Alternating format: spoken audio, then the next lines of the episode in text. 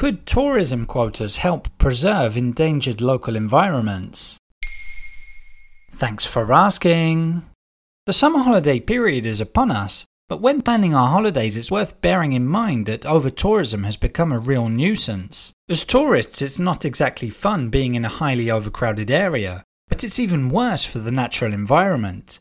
Could tourism quotas be one way of addressing the problem? In mid June 2022, the island of Corsica brought in quotas for three iconic sites the Bavella Needles, the Restonica Valley, and the Lavezzi Islands.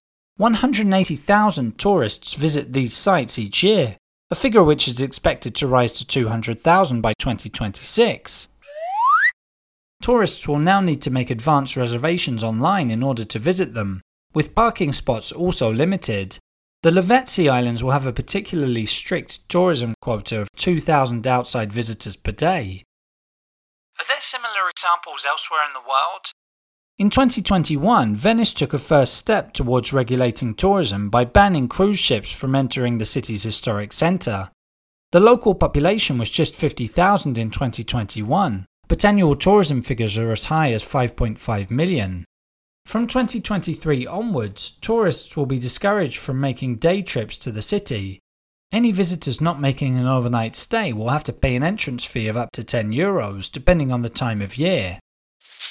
Other parts of Italy are also affected by over tourism. In early summer 2022, authorities decided to reduce car access to the coastal route between Sorrento and Salerno on the Amalfi coast. A new system will be put in place, whereby drivers will only be able to use their car every other day, depending on whether their license plate ends in an odd or even number.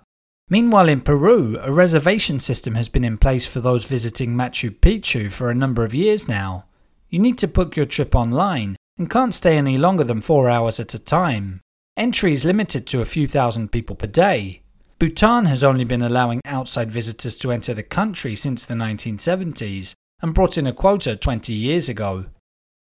Will tourism quotas start spreading everywhere now? They can come in a number of forms. Some sites like Bhutan have paid entry, while other destinations have taken it a step further by limiting tourist visitors or banning them altogether. Before reopening in early 2022, the Maya Bay beach in Thailand had remained closed for three years to protect the coral reef. Prior to the closure, it saw 5,000 people visit every day. It's also a problem for local residents who want to visit sites just like tourists too.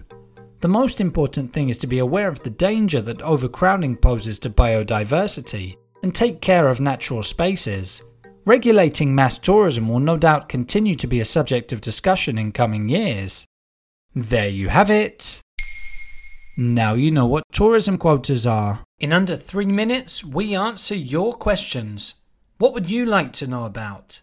Use the comments section to send us your questions.